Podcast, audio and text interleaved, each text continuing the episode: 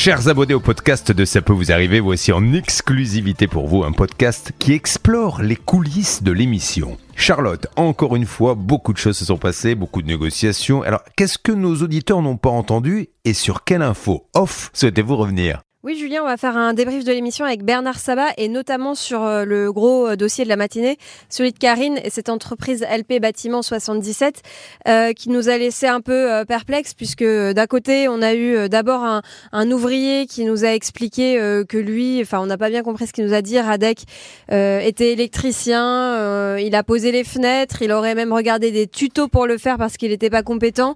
Il n'a pas vraiment confirmé cette version, il, lui a, a surtout dit qu'on lui devait de l'argent. Oui, 5000 euros. Voilà, et euh, à côté de ça, euh, le gérant qui était sur l'autoroute, puis son avocate. Alors, parmi tous ces interlocuteurs, Bernard, est-ce que tu peux nous faire un petit point sur ce qui s'est dit hors antenne? Alors, moi, j'ai un petit doute concernant le cousin hein, de Lilian Plesca, le, le ah, gérant de la société LP Bâtiment, parce que lui, quand j'ai appelé, j'ai dit, comme je ne connaissais pas le, le nom de la, la personne au départ, j'ai dit LP Bâtiment 77, il m'a dit oui. Donc euh, quelqu'un qui dit oui, c'est qu'il y travaille. Il peut pas répondre pour le cousin. Bah, et après, quand Julien euh, est rentré dans les détails, il dit non, non, mais moi je suis juste le cousin, euh, je ne travaille pas avec lui. Donc ça, c'est la, première anomalie de, de, de, la démarche. Après, j'ai appelé Lilian, il a répondu sur l'autoroute. Il faisait semblant de pas bien m'entendre. Donc je lui ai dit, hmm. écoutez, on se donne rendez-vous dans 30 minutes quand vous allez arriver à votre point de, de chute. Il m'a dit OK. Et puis il s'est mis sur messagerie. Non, mince. Et, l'avocate, voilà, l'avocate qui a parlé pour son client. Alors peut-être qu'elle a dit à son client de plus répondre aussi, hein, on ne sait pas. Euh. En tout cas, elle a été euh, quand même sympa de bien vouloir s'exprimer à l'antenne. Oui, elle, l'a fait. Euh, elle a discuté avec sa consoeur, hein, maître Moser. On a vu que donc elle voulait nous faire abandonner un, un mot important. Il n'y avait pas d'abandon de chantier. C'était ça sa priorité, c'est de dire non, non, le chantier est en retard. Il n'y a pas de délai de livraison qui sont prévus, donc on est dans les règles et donc dans la loi. Euh, mais c'est pas très sympa. Mais ce qu'on oublie de lui dire et qui est important, c'est que quand même ce monsieur continue à prendre d'autres chantiers. Rappelez-vous, on a eu un, un, oui, un écran caché. Et ça, il, il, fallait lui rappeler à cette avocate que quand un client est soi-disant sérieux et qu'il a du retard parce que ses ouvriers ne sont pas disponibles ou il a, il a vu euh, le chantier trop grand, euh, il prend pas d'autres chantiers. Mais c'est ça. Et il a du retard, ok, mais il attend quoi alors pour faire les travaux? Moi, je pense qu'il n'a pas le personnel. Rappelez-vous ce que nous a dit euh, Karine. Ils étaient 20 au départ, donc elle, avait fait confiance à cette boîte. Elle avait été sur un chantier, donc elle était rassurée. Elle avait vu que le, le, le monsieur avait une boîte sérieuse et fiable. Elle n'avait pas regardé les deux dépôts de bilan précédents. Et elle s'est dit, bon, ben, c'est une boîte qui travaille, etc. Le problème, c'est qu'entre-temps, bah, les employés euh, n'étaient plus là, donc ont été sûrement licenciés, euh, faute de, travaux, et donc il fait de la sous-traitance en permanence. Donc en, sous-traitant, bah, il prend ce qu'il y a de dispo. En vrai, il y a plein de choses qu'on aurait pu rappeler à cette avocate quand même. Euh, il y a ça, il y a aussi le fait qu'il dit noir sur blanc à sa cliente qu'il est sur un autre chantier pour pouvoir récupérer des sous pour le sien.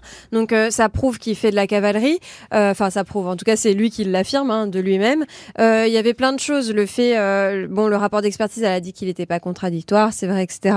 Mais enfin, euh, elle, a, a, soutenu son client, ce qui est normal. Mais enfin, on avait quand même pas mal d'éléments pour contrer tout ça dans le dossier. Donc, j'espère vraiment que le chantier va avancer au plus vite. Sinon, on pourra lui mettre sous le nez ses arguments. Ah ben, Julien a décidé d'en faire un feuilleton. Hein. On a eu le, le feuilleton de la famille Rodriguez, entre guillemets. Gonzalez. Gonzalez, pardon, je confonds. Ça fait dix fois qu'on le fait à l'antenne et Bernard confond. Non, Gonzalez, Eh ben, je pense qu'on va avoir le, chantier Lilian Plesca, euh, LP bâtiment 77, parce que c'est pas normal qu'on abandonne un chantier où cette dame a investi plus de 120 000 euros. D'ailleurs, euh, Stan, euh, à voir si jamais d'autres personnes se manifestent, d'autres plaignants qui auraient des soucis avec cette entreprise. Pour l'instant, rien à signaler au standard Pour l'instant, rien à signaler au standard, mais bon, tu sais comment c'est. Parfois, les, gens écoutent l'émission et ils nous contactent l'après-midi, notamment via l'adresse mail. Ça peut vous arriver à m6.fr.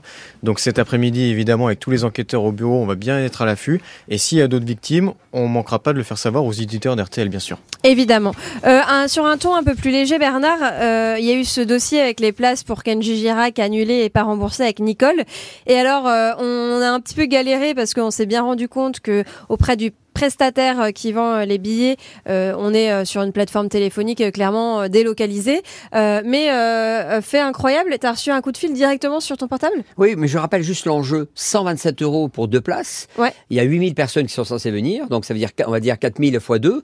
ça fait des enjeux considérables et évidemment, six tickets qu'on a cités, évidemment, on ne peut pas rembourser tous les clients et tout de suite. Et c'est là le problème, c'est qu'ils ont envoyé. je pense qu'ils peuvent, hein, parce que je te rappelle que ça fait partie du groupe Bolloré, donc je pense qu'ils ont les moyens. Mais bon, après, la trésorerie, euh, Oui, c'est des sommes a- assez importantes parce que je pense que euh, c'est difficile de pouvoir rembourser tout le monde en même temps. Donc là, ils ont pris du retard. Ouais. Le dossier n'est pas fermé, hein, ça veut dire qu'il était bien ouvert, mais il n'est pas encore remboursé. Entre-temps, c'est vrai, à notre grande surprise au standard, on a reçu un petit coup de fil euh, de la production, parce que le producteur de Kenji écoutait l'émission dans sa voiture. Et je vous promets que c'est c'est pas un, un leurre. Et donc il a ton portable, tu le connais bien. Alors, moi, je le connais, je connais Kenji parce que j'ai participé au- à ses débuts à l'époque de, de The Voice. Ah mais oui. Donc voilà, donc j'ai participé donc euh, avec les, à l'époque de Shine et Thierry Lashkar qui a produit cette émission. Donc j'ai participé à, à ses débuts comme Amir. C'était la même période en 2013. Et donc entre temps, j'ai perdu de vue évidemment son producteur. Là, il a appelé.